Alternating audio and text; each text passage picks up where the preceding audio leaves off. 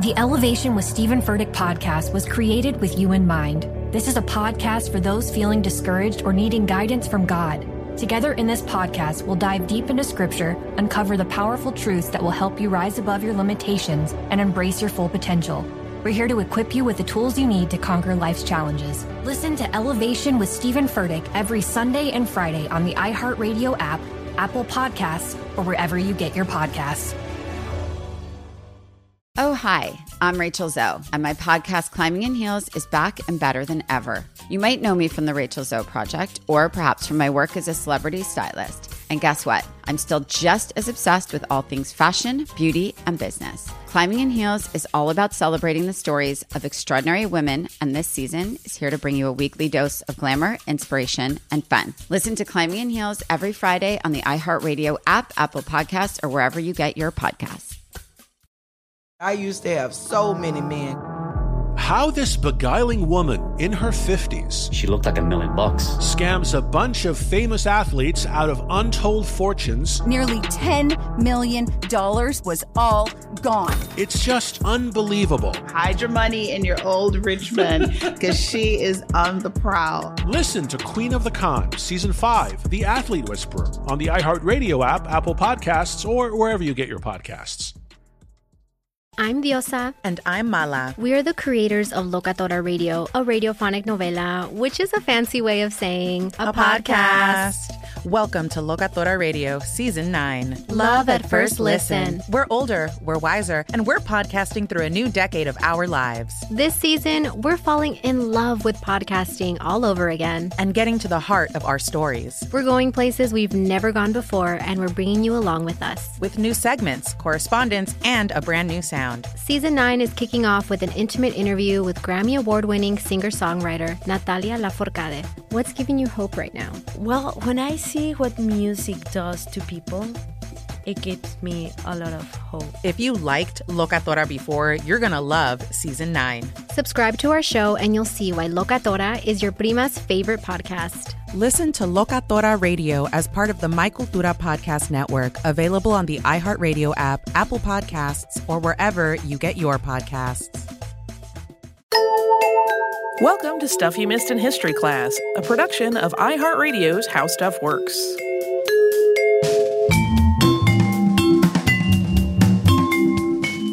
Hello and welcome to the podcast. I'm Tracy V. Wilson. And I'm Holly Fry. This is our show from our recent live appearance in Gettysburg, Pennsylvania. Sort of. we did record that show, but as we always warn might be the case, yes, some we, minor technical difficulties with that recording. Yeah, we had some technical difficulties. We were there as part of an event called Great Conversations at Gettysburg. This was a whole full day of programming that was sponsored by the Gettysburg Foundation. We had a great time, but recording an outdoor event is always kind of a challenge. Uh, this time, we had a, a rain delay followed by very breezy weather and a just surprising number of motorcycle interruptions yeah, and as we were outdoors, all of those things conspired to make kind of a slushy sound quality. yeah.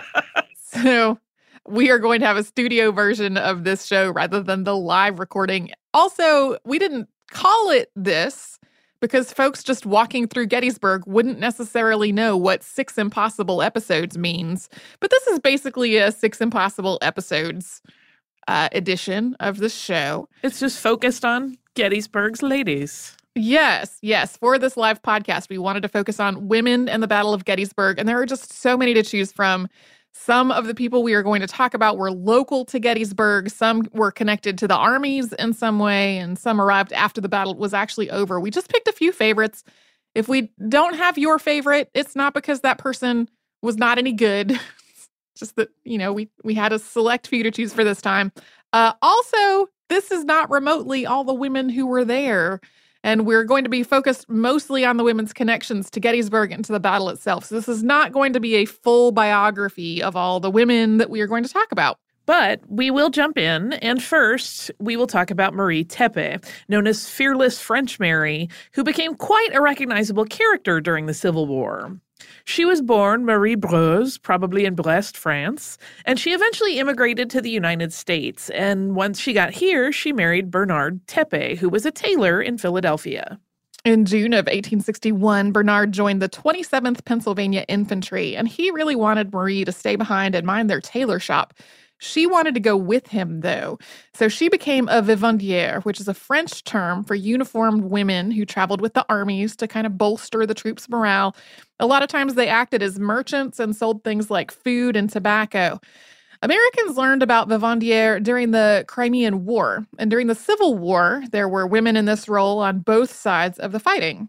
Marie bought things like whiskey, food, tobacco, and various necessities to then sell to the soldiers. She carried her whiskey in a small keg, and she filled that keg with water when she couldn't get whiskey and sold water instead. And she fought when she had to, and she also helped care for the wounded. She was paid a soldier's salary plus an extra 25 cents a day if she was doing hospital work. At some point, Marie left the 27th Pennsylvania Infantry and Bernard Tepe. The story, as reported by other people, was that several soldiers, one of them being her husband, broke into her tent and stole $1,600 from her. It is always tricky to try to convert uh, currency from that long ago to today's dollars, but that was a huge amount of money. It'd be a huge amount of money today if someone stole that from me. So at that time, that was a fortune. Well, and even if like her husband had just broken in and stolen a 20, like that's still not cool. Yeah, theft is theft. but it really was quite a large sum. Uh, but she did not stay gone from the picture for long. Irish immigrant Charles H.T. Collis had previously served in the 18th Pennsylvania Infantry Regiment, and after his enlistment was over, he decided to start his own volunteer unit. And he wanted to style this unit after the French light infantry troops known as the Zouaves, patterning the uniforms after their colorful pants, jackets, and turbans. At first, he had a small group known as the Zouaves d'Afrique, or Collis's Zouaves. They eventually became the 114th Pennsylvania Volunteer Infantry. As had been the case with the Vivandière, Americans' first experience to the Zouave was during the Crimean War, and then there were Zouave-style units on both sides of the Civil War. Just to be clear, although the earliest French Zouave troops were from northern Africa, eventually these units uh, associated with the French army were made up of Europeans. And the Zouave units in the Civil War, even though they might have some nod to the idea of Africa, they were made up of white troops. Collis wanted his unit to have a vivandière. Either he recruited Marie or she simply heard about what he was doing and volunteered to join. She once again sold provisions, cooked, and cared for the wounded. She also delivered water and supplies to the front lines, and doing that, she actually took a bullet in the ankle at Fredericksburg. She was recovered enough to carry water to the troops at Chancellorsville. And there, she was under so much heavy fire that people described her skirts as being riddled with bullet holes. She was awarded the Kearny Cross for Valor on May 16th of 1863, but she refused to wear it. She said she did not want a present. By the Battle of Gettysburg, Marie was a recognizable figure for much of the Union Army in the area. She had also started carrying a red, white, and blue keg after her first keg was shattered by a bullet. She was there during the battle, and she came through all of that unharmed, although it does not appear that she left when the soldiers left. There's actually a picture of her standing on Cemetery Hill in Gettysburg, taken sometime afterward. And it's possible that she stayed behind to help care for the wounded, and then she joined back up with her unit later. After the war, she married Corporal Richard Leonard, and she was photographed with her keg at a reunion in 1893. Eventually, she and Richard divorced, and she died of an apparent suicide in 1901. Before we move on, we should really note that although Marie was in combat at various times and she was paid a soldier's salary, she was not actually there as a soldier. But there were female soldiers at Gettysburg. There were women like Mary Siezgle who disguised herself as a man so that she could fight alongside her husband. And there are other people whose stories and identities are less clear, people who were found to have female anatomy after being injured or killed in combat. There are at least five documented, including Siezgle. Two fought for the Union side and three for the Confederacy, although it is possible that there were many more who went unnoticed and undocumented. Next, we'll have somebody who will be familiar to people who have seen the Women's Memorial at Gettysburg, and that's Elizabeth Thorne. She was born in Germany as Elizabeth Catherine Masser. And then, after immigrating to the United States, she married John Peter Thorne, who went by Peter. They had three sons before the Civil War started, and then Peter joined the army in August of 1862. Peter was the caretaker of Evergreen Cemetery, and the family lived in the cemetery's arch shaped gatehouse, which still stands today. When Peter joined the army, Elizabeth took over for him as caretaker while also taking care of their children. And when the Battle of Gettysburg began, she was also about six months pregnant. Yeah, six months pregnant and taking care of three little boys and acting as the caretaker of the cemetery. When the Confederate Army started to arrive in Gettysburg at the end of June, they requisitioned food from the Thorne household. And then when the Federal Army arrived a few days later, Elizabeth helped General Oliver Otis Howard get the lay of land. She sort of showed him which roads went where and what some of the local backways were that the Confederacy might not know about. She also provided dinner for some of the officers, although by that point she really did not have much left. As thanks, though, some of Otis's men helped her move some of the family's valuables down into the cellar for safekeeping. And they also told her that if she were ordered to leave the area, she should do so immediately. And that cemetery was part of Cemetery Hill, which became an active battlefield. On July 2nd, the family was ordered to evacuate, although Elizabeth came back during the night to check on things. And she found that the family's hogs had been killed and that the gatehouse was full of wounded soldiers. She left again to try to find food and shelter, and this time she stayed away until July 7th. Once the family got back, they found that their home had just been ransacked, including what they had moved into the cellar. Amputations had been performed on their beds, so their feather beds and bedding were almost beyond repair. It took her and three women days of washing to fix them, and that was after they first repaired the pump, and some of what they had was really just beyond repair. There were also dead bodies awaiting burial outside, along with the bodies of horses that had been killed in the battle. But Elizabeth Thorne is most well known for what happened after all of that. She had run into the president of the cemetery on her way home, and he told her that there was more work waiting for her than she could possibly do. In her own account, in the days after the battle, she wrote, quote, I got a note from the president of the cemetery, and he said, Mrs. Thorne, it is made out that we will bury the soldiers in our cemetery for a while. So you go for that piece of ground and commence sticking off lots and graves as fast as you can make them. Well, you may know how I felt, my husband in the army, my father an aged man. Yet for all the foul air, we too started in. I stuck off the graves, and while my father finished one, I had another one started. They did this in just terrible heat and filth and stench because this was July and some of these bodies had been decaying for days. Later on, she had some friends who helped, but both of them became very ill and had to leave. A lot of people noted that the men who came to help her got too sick to continue on, and she was out there pregnant, carrying on with it. These burials went on for weeks. She buried 13 bodies on August 11th, which was more than a month after the battle. They were still burying the dead up until Gettysburg National Cemetery opened in October. It was formally dedicated in November, but at that point, a lot of bodies had already been buried or reburied there. Some of the bodies buried in Evergreen were ultimately moved to the National Cemetery. In the end, Elizabeth buried 105 people with very little help. 91 of those were soldiers and 14 were civilians. She wasn't compensated for the additional labor or for the loss of her property or the cost of cleaning and repairing the gatehouse. This was also a tiny, tiny fraction of the work that needed to be done. Gettysburg itself had a population of about 2,100 people, but about 11,000 people died as a result of the battle.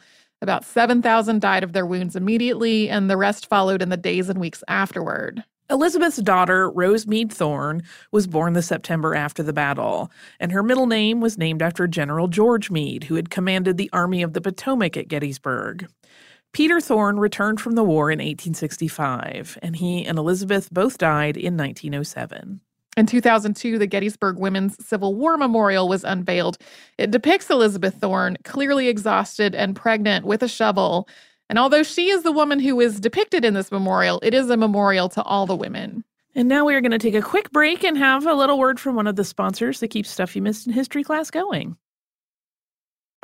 I'm Saleha Mohsin, and I've covered economic policy for years and reported on how it impacts people across the United States. In 2016, I saw how voters were leaning towards Trump and how so many Americans felt misunderstood by Washington. So I started the Big Take DC. We dig into how money, politics, and power shape government and the consequences for voters. It's an election year, so there's a lot of focus on the voters that TikTok is reaching. The initial reaction is like, oh, things are looking so resilient. I don't want to be too pessimistic, but I just don't see the political will down in Washington right now to, to change their tune. I think the American electorate has been signaling that it expects a rematch of the 2020 election. These are unprecedented times. With new episodes every Thursday, you can listen to the Big Take DC on the iHeartRadio app, Apple Podcasts, or wherever you get your podcasts. My name is Johnny B. Good, and I'm the host of the new podcast, Creating a Con The Story of Bitcon. Over this nine part series, I'll explore the life and crimes of my best friend, Ray Trapani. I always wanted to be a criminal. If someone's like, oh, what's your best way of making money? I'm like, oh, we should start some sort of scheme. You see, Ray has this unique ability to find loopholes and exploit them. They collected $30 million. There were headlines about it. His company, Centra Tech, was one of the hottest crypto startups in 2017. It was going to change the world, until it didn't I came into my office, opened my email, and the subject heading was FBI request. It was only a matter of time before the truth came out. You can only fake it till you make it for so long before they find out that your Harvard degree is not so crimson. How could you sit there and do something that you know will objectively cause more harm in the world? Listen to Creating a Con, the story of Bitcon, on the iHeartRadio app Apple Podcasts, or wherever you get your podcasts. Every family has skeletons in their closet. Mine certainly does. Ones that go back a hundred years and reach thousands of miles back to our hometown in Sicily. Ever since I can remember, my relatives told the story of my great great grandmother who was killed by the mafia. I'm Jo Piazza, and in my new podcast, I'm taking on a generational vendetta visiting the scene of the crime, confronting mafia experts, tracking down Italian officials, and even consulting mediums to set the record straight on my great great grandmother's mysterious disappearance. And in between the fact finding missions, I'll be drinking a lot of wine and eating all of the pasta. Come to Italy with me to solve this hundred year old murder mystery. Listen to The Sicilian Inheritance on the iHeartRadio app, Apple Podcasts, or wherever you get your podcasts. MTV's official Challenge podcast is back for another season. And guess what? So are we. Just in case you forgot, I'm Tori Deal. I'm a six time finalist and a challenge champion. And I'm Aneesa Ferreira, and I've been gracing your screens for the last two decades. I am a veteran challenger and challenge all star. And speaking of all stars, All Stars 4 is finally here. I'm going to be honest, I literally thought this day was never going to come. Well, the challenge gods have answered our prayers, and we're going to be right here along with you fans covering every episode on the podcast. And this season takes it to a whole new level. Old school legends, modern power players, redemption seekers, and ex lovers are all competing in Cape Town, South Africa for the prize of $300,000. Anyone can win, relationships matter, and only one All Star will claim the title of Challenge Champion. Listen to MTV's official Challenge podcast on the iHeartRadio app, Apple Podcasts, or wherever you get your podcasts.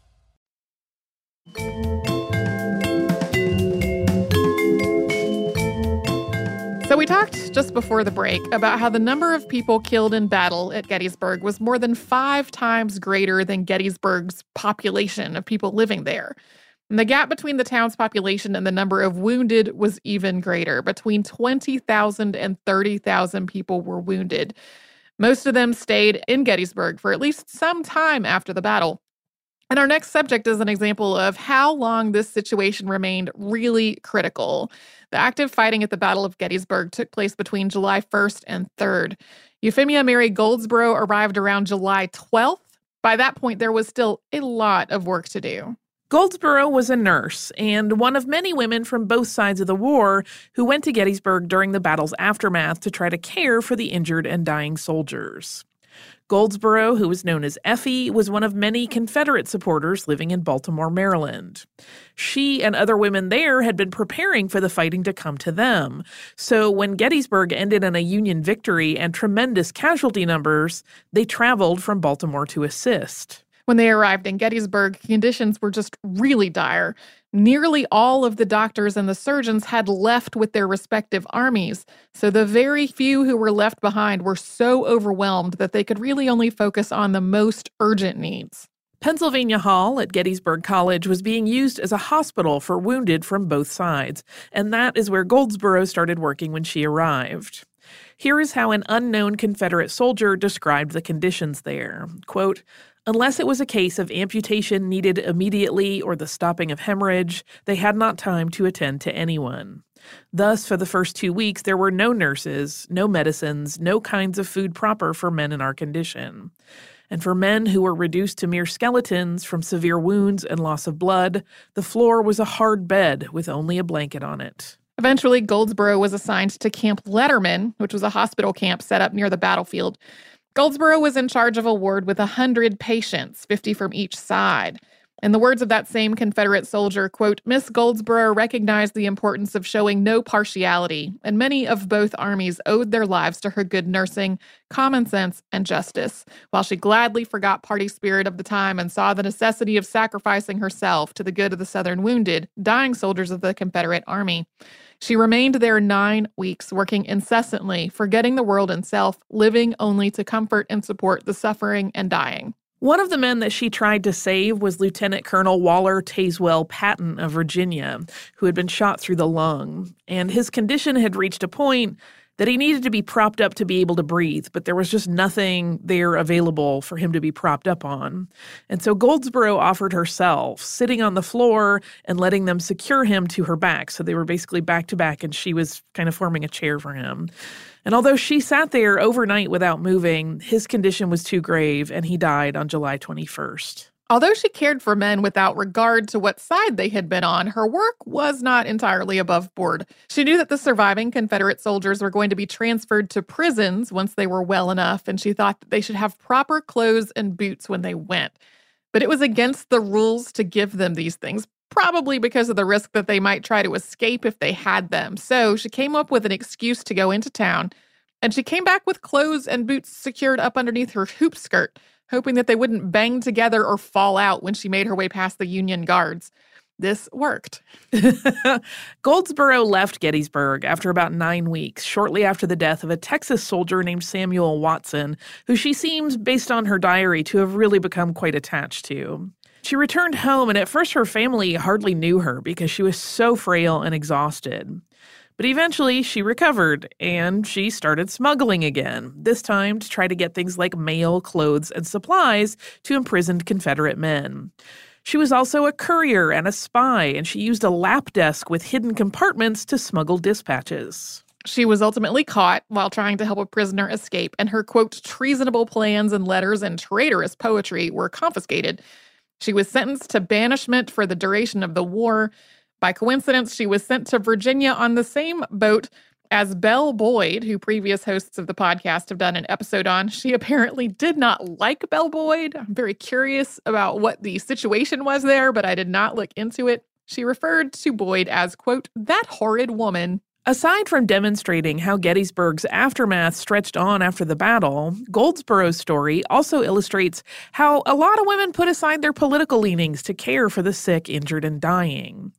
Goldsborough, let's be clear, was a staunch supporter of the Confederacy, but at the battlefield's hospital, she gave compassionate care to anyone who needed it, no matter what side of the battle they had fought on. Outside of the medical community, though, this definitely was not the case for all of Gettysburg's civilian population. A lot of them refused to harbor or assist Confederate sympathizers, including refusing to let sympathetic nurses board with them. And Goldsborough and other Confederate supporters were viewed with very understandable suspicion within their medical work as well. That same unknown soldier whose account we were reading from earlier reported that the reason her ward was half and half Federal and Confederate troops was just to make sure she didn't do anything treasonous. The next woman we are going to talk about is Margaret Divitt. You'll also see that spelled Devitt, or sometimes even with an A, as Davitt. And she was also known as Mag Palm. She was part of Gettysburg's black community. There were people of African descent in Gettysburg for almost as long as there were Europeans. Some of the first Europeans to settle in the area brought enslaved Africans with them. Before that point, the area had been a hunting ground and a travel route for the native peoples in the area. But what is now Gettysburg does not appear to have ever been home to a permanent indigenous settlement. Of course, there is a whole history there that is outside of the scope of what we are talking about in this particular podcast. Pennsylvania passed an act for the gradual abolition of slavery in 1780. So by the Civil War, Gettysburg's black community was free and numbered close to 200 people, or not quite 10% of the population. Gettysburg had a school for black children and an African Methodist Episcopal church. Because of its proximity to the Mason Dixon line, Gettysburg was home to a lot of Underground Railroad activity. About a third of its black residents in 1860 had been liberated or had liberated themselves from Maryland or Virginia. But it was also an incredibly dangerous place to be as a black person.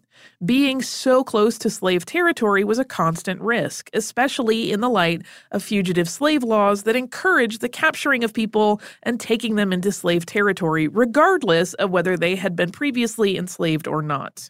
So, Margaret Palm, who had been born Margaret Divitt or maybe Davitt, had direct experience with these dangers. She had been the target of an attempted capture herself. Her employer's son, David Schick, described it this way quote, On this occasion, she was attacked by a group of men who made the attempt to kidnap her and take her south, where they expected to sell her and derive quite a profit. She was a powerful woman, and they would have, from the sale, derived quite a profit. These men succeeded in tying Mag's hands. She was fighting them as best she could with her hands tied. She would attempt to slow them and succeeded in one instance in catching an attacker's thumb in her mouth and bit the thumb off. Uh, when we did this as our live show, there was definitely some uh, cheers of support for Meg at this moment. Rightly so. In 1863, Palm was about 27 years old, and she had at least one child, and she was living with a man named Alf Palm. They were tenants on the land of Abraham Bryan, a free black man who had lived in the area for about 20 years. Although a census taker listed her occupation as Mistress Harlot, it appears that she actually had a job working, cleaning, and doing laundry. It appears that this census taker listed that as her occupation because she and Alf were not married at the time. Yeah, I have some words for that census taker. right. As the Confederate Army approached Gettysburg, many of its black residents fled. They knew that if they stayed, they were likely to be captured and enslaved. That had happened in lots of other towns that the army had moved through as they made their way into Union territory. But leaving was really also a risk. People would be leaving their jobs behind as well. They would have to go without income for an unknown amount of time until the danger had passed.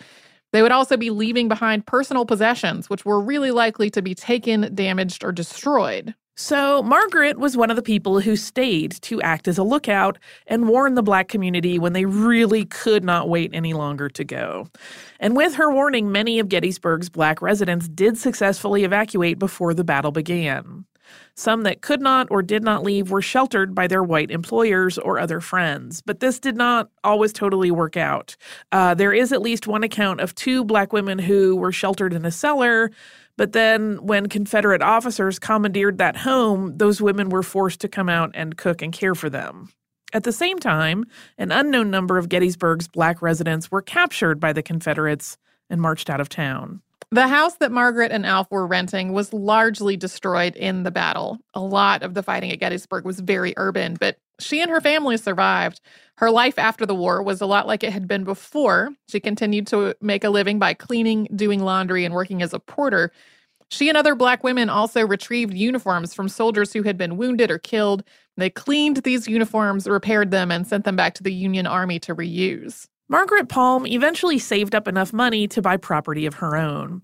And she also became known as an eccentric character around town, nicknamed Mag Palm at this point, and there were embellished stories recounting her daring do before and during the battle and her adventures afterward.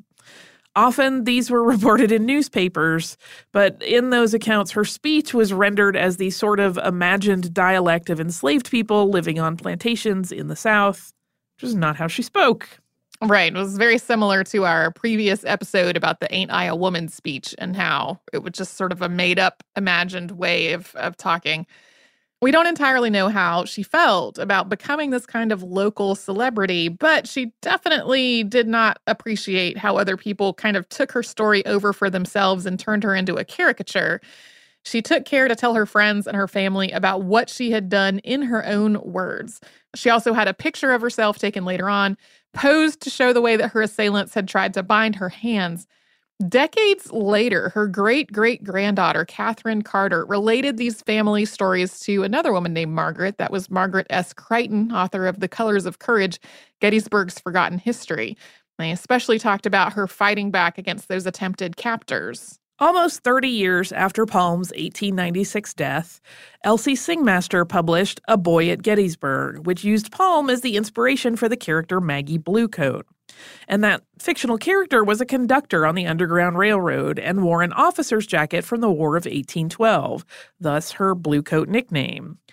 It is possible that the real Margaret was involved with the Underground Railroad and with Gettysburg's Slave Refuge Society, which was founded by the African Methodist Episcopal Church. But in some accounts, her real story has been really conflated and confused with this fictional character. If she was involved with the Underground Railroad, she probably would have been a lot more secretive about it than the fictional character of Maggie Bluecoat. We should also note that Gettysburg was permanently altered for its black community after the battle was over. A lot of the people who fled never returned. Most of the ones who did come back were people who had property to come back to. A lot of that property had been seriously damaged or destroyed in the fighting. In the fall of 1863, there were only 64 black residents listed on the city's tax roll, which was a much smaller number than before the battle. Although the abolition of slavery made Gettysburg a much less dangerous place to live from that perspective, it really became more of a stopping point than a destination as freed people moved north after the war. And we are going to pause once again for a little sponsor break while we take a break, and then we will come right back with more of Gettysburg's women. My name is Johnny B. Good, and I'm the host of the new podcast, Creating a Con The Story of Bitcon. Over this nine part series, I'll explore the life and crimes of my best friend, Ray Trapani. I always wanted to be a criminal. If someone's like, oh, what's your best way of making money? I'm like, oh, we should start some sort of scheme. You see, Ray has this unique ability to find loopholes and exploit them. They collected $30 million. There were headlines about it. His company, Centra Tech, was one of the hottest crypto startups in 2017. It was going to change the world, until it didn't. I came into my office, opened my email, and the subject heading was FBI request. It was only a matter of time before the truth came out. You can only fake it till you make it for so long before they find out that your Harvard degree is not so crimson.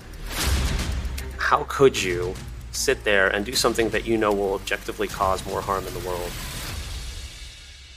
Listen to Creating a Con, the story of Bitcoin, on the iHeartRadio app, Apple Podcasts, or wherever you get your podcasts. I'm Saleha Mohsin, and I've covered economic policy for years and reported on how it impacts people across the United States. In 2016, I saw how voters were leaning towards Trump and how so many Americans felt misunderstood by Washington. So I started the Big Take DC. We dig into how money, politics, and power shape government and the consequences for voters. It's an election year, so there's a lot of focus on the voters that TikTok is reaching. The initial reaction is like, oh, things are looking so resilient. I don't want to be too pessimistic, but I just don't see the political will down in Washington right now to, to change their tune. I think the American electorate has been signaling that it expects a rematch of the 2020 election. These are unprecedented times. With new episodes every Thursday, you can listen to the Big Take DC on the iHeartRadio app, Apple Podcasts, or wherever you get your podcasts.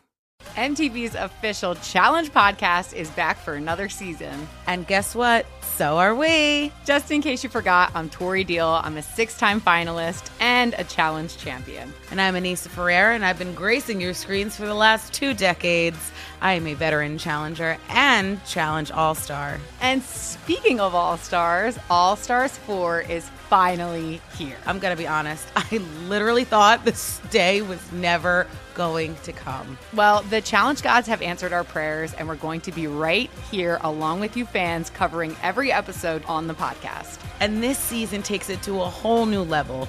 Old school legends, modern power players, redemption seekers, and ex lovers are all competing in Cape Town, South Africa for the prize of $300,000. Anyone can win, relationships matter, and only one All Star will claim the title of Challenge Champion. Listen to MTV's official Challenge podcast on the iHeartRadio app, Apple Podcasts, or wherever you get your podcasts. Every family has skeletons in their closet. Mine certainly does. Ones that go back a hundred years and reach thousands of miles back to our hometown in Sicily. Ever since I can remember, my relatives told the story of my great great grandmother who was killed by the mafia. I'm Jo Piazza, and in my new podcast, I'm taking on a generational vendetta, visiting the scene of the crime, confronting mafia experts, tracking down Italian officials, and even consulting mediums to set the record straight on my great great grandmother's mysterious disappearance. And in between the fact finding missions, I'll be drinking a lot of wine and eating all of the pasta. Come to Italy with me to solve this hundred year old murder mystery. Listen to The Sicilian Inheritance on the iHeartRadio app, Apple Podcasts, or wherever you get your podcasts.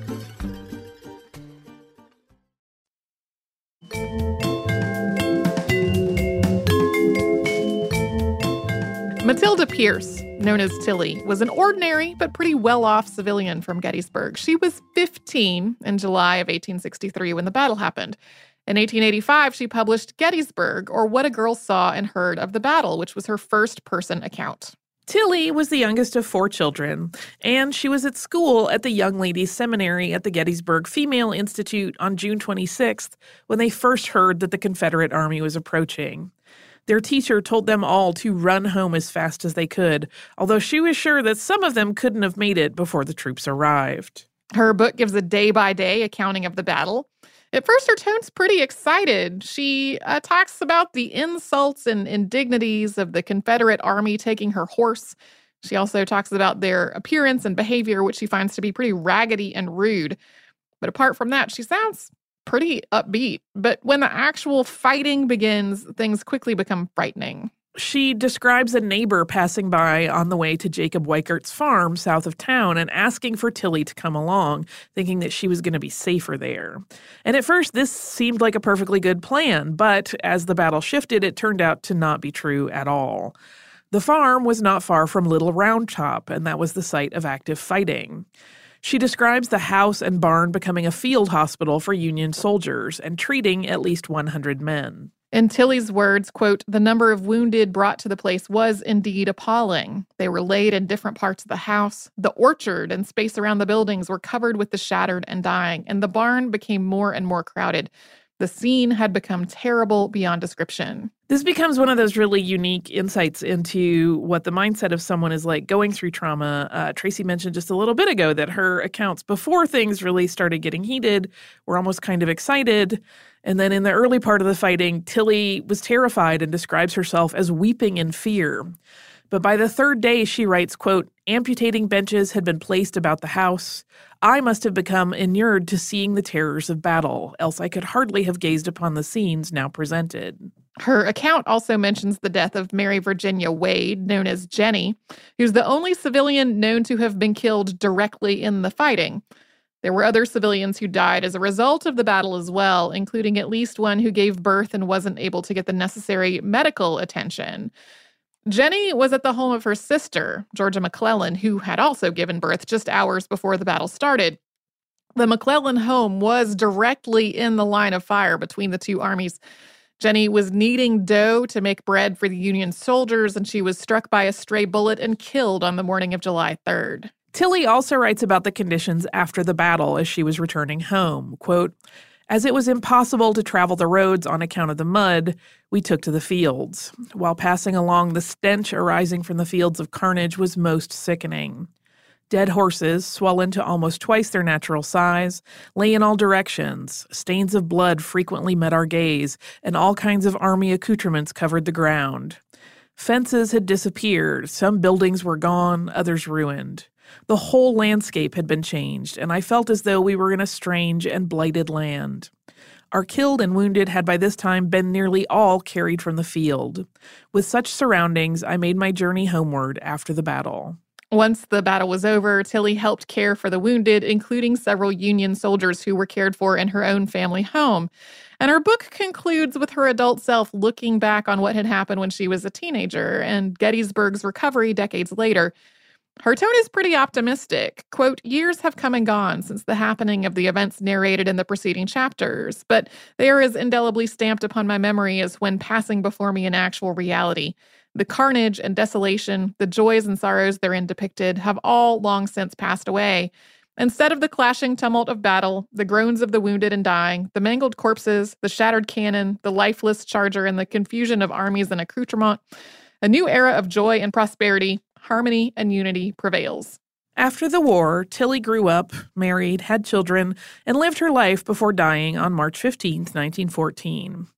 Hers is one of a lot of eyewitness accounts of Gettysburg, including letters, journals, and published books. But it is also a unique perspective because it is from a civilian who was a 15 year old girl at the time of the battle. And that brings us to our last women to talk about today. Tilly Pierce was an ordinary girl whose name we remember today because she published her experiences in a book, but so many other women and girls had very similar experiences in 1863, but theirs were unrecorded and consequently unremembered. So, you've probably heard the phrase, well behaved women seldom make history. Most of the time, people interpret this as kind of a rallying cry, celebrating the so called ill behaved women who broke new ground and made strides in a way that changed the world in defiance of how society thought they should act. A lot of times it's kind of a make some noise and go make history. But that quote didn't come from Eleanor Roosevelt or Marilyn Monroe or any of the other historically famous women that it's generally attributed to. It was first published in a 1976 paper in American Quarterly by Laurel Th- Thatcher Ulrich. At the time, she was studying at the University of New Hampshire. And her intent was very different from the way that people usually use that quote today. It was more about all the ordinary women who lived and worked and made a difference in their world, but are not included in history books because their lives were quiet and pious. The full sentence from that paper is, quote, well-behaved women seldom make history. Against antinomians and witches, these pious matrons have had little chance at all.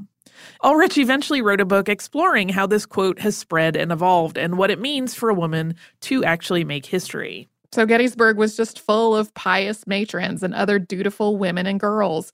Most of the men who were able to fight were away fighting, so the people left behind were mostly women, children, elders, and people with illnesses or disabilities. So, ordinary women who lived in Gettysburg were the ones cooking for soldiers and tending the wounded and otherwise being part of the battle, but not necessarily with the excitement or flair or personality that would make them memorable to history. Those who couldn't or didn't leave ahead of the fighting found themselves in the middle of an active battlefield. And this was, of course, terrifying, with many women's journals and letters describing hearing soldiers in their houses above them while they hid in their cellars, and not knowing if those soldiers were friends or enemies. They went through all kinds of hardships, going without food after the armies requisitioned everything they had, or having their homes used as sniper posts, which drew enemy fire. They also endured the battle's horrifying aftermath with the unburied bodies of people and animals creating a stench so strong that they had to go around with handkerchiefs that were soaked in peppermint or pennyroyal, holding those over their noses and mouths. This lasted for months, pretty much until the weather got cold in the late fall and winter. They turned homes and barns and outbuildings into temporary hospitals and helped care for the wounded. They cleaned and repaired and dug graves in sweltering heat and torrential rainstorms, and often without enough food or clean beds to sleep in. The railroads and telegraphs were destroyed, so they did all of this without really being able to communicate with the rest of the world. And they also gave shelter to people who traveled to Gettysburg looking for friends and family members, who then became part of the recovery effort as well. And we also cannot forget the women who had made Gettysburg their home, but then had to make the choice between leaving it behind or risking being enslaved. So, we named this episode Fearless, Feisty, and Unflagging the Women of Gettysburg, but a whole lot of women who were part of the Battle of Gettysburg's history weren't necessarily any of those things. There were so many ordinary women who were scared and exhausted or were just doing their best in an unimaginably horrifying situation. But their lives and their contributions still have value, and they should not be forgotten. And before we move on to some listener mail, since this was a live show, we just want to thank all the people involved with it. So, thanks so much to the Gettysburg Foundation and especially events coordinator Bethany Yingling for all of their help leading up to and during the show and for inviting us in the first place. Thanks also to Chris Gwynn from the Gettysburg National Military Park for leading us on a tour of the battlefield while they, we were there. That was great. And thank you so much to everyone who came out and bore with us through the weather. We were getting ready. We were sort of doing our um, final go over of all of our notes, uh, having some water, getting ready to go out there. And Holly walked into the kitchen. They had they had put us up in a cottage that's right there um, at the at the venue. Holly walked into the kitchen and kind of went, "Whoa!" It's like, "Whoa, what?" Holly said, "It's dark outside," and uh, it turned out there was a severe thunderstorm warning, including the potential for half dollar sized hail. So, uh, thanks to everybody who didn't just immediately go home and stay away. Yeah, I peeked out the window and could see people running from the tent. I was uh they had just postponed things. They handled the whole thing so beautifully and just kind of uh had a, a delay for a bit. We started about 20 minutes late after things had passed over. Thankfully it was quick. Uh, but yeah, everyone stuck it out, and I was so so thankful for all of the listeners that came out, said hello. Uh, th- that was a really spectacular event. I had a fantastic time. Me too. Uh, and now I have listener mail. This is from Ursula, and Ursula says, Hi, Holly and Tracy. I listened to your Winnipeg strike episode and loved it. I am from Winnipeg, and I never knew just how big the strike was till this year when the city started installing historic exhibits throughout downtown. The Manitoba Museum has an early 1900s recreated town inside the museum.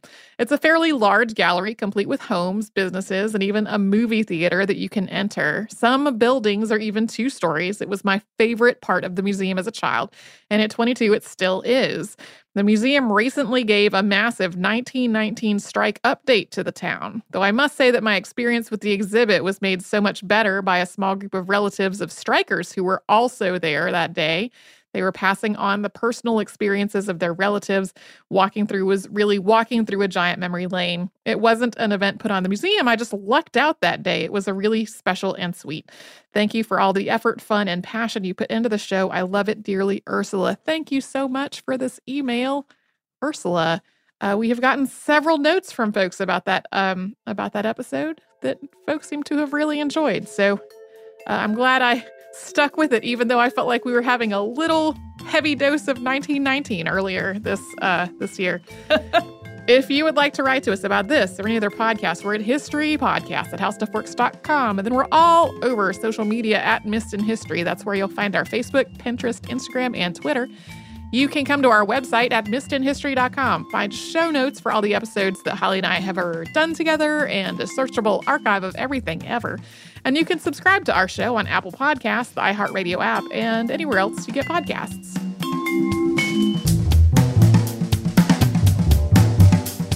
Stuff You Missed in History Class is a production of iHeartRadio's How Stuff Works. For more podcasts from iHeartRadio, visit the iHeartRadio app, Apple Podcasts, or wherever you listen to your favorite shows. The Elevation with Stephen Furtick podcast was created with you in mind. This is a podcast for those feeling discouraged or needing guidance from God. Together in this podcast, we'll dive deep into scripture, uncover the powerful truths that will help you rise above your limitations and embrace your full potential. We're here to equip you with the tools you need to conquer life's challenges. Listen to Elevation with Stephen Furtick every Sunday and Friday on the iHeartRadio app, Apple Podcasts, or wherever you get your podcasts. It's been almost 3,000 years, and Greek mythology has proved that it is not going anywhere. But it can be difficult to find entertaining and engaging retellings of these myths that aren't fictionalized. Lucky for you, I'm here. Let's Talk About Myths, Baby is the Greek mythology and ancient history podcast of your dreams. I dive into the convoluted and confusing ancient sources so you don't have to. Listen to Let's Talk About Myths, Baby on the iHeartRadio app, Apple Podcasts, or wherever you get your podcasts. What up? I am Dramos, host of the Life as a Gringo podcast. This is a show for the Nosabo kids, the, the 200 percenters. Here we celebrate your otherness and embrace living in the gray area. Every Tuesday, I'll be bringing you conversations around personal growth issues affecting the Latin community, and much more. Then, every Thursday, I'll be tackling trending stories and current events from our community. Listen to Life as a Gringo on the iHeartRadio app, Apple Podcasts, or wherever you get your podcasts. I'm Diosa. And I'm Mala. We are the creators of Locatora Radio, a radiophonic novela, which is a fancy way of saying a, a podcast. podcast. Welcome to Locatora Radio, Season 9. Love at first listen. We're older, we're wiser, and we're podcasting through a new decade of our lives. This season, we're falling in love with podcasting all over again and getting to the heart of our stories. We're going places we've never gone before, and we're bringing you along with us. With new segments, correspondence, and a brand new sound.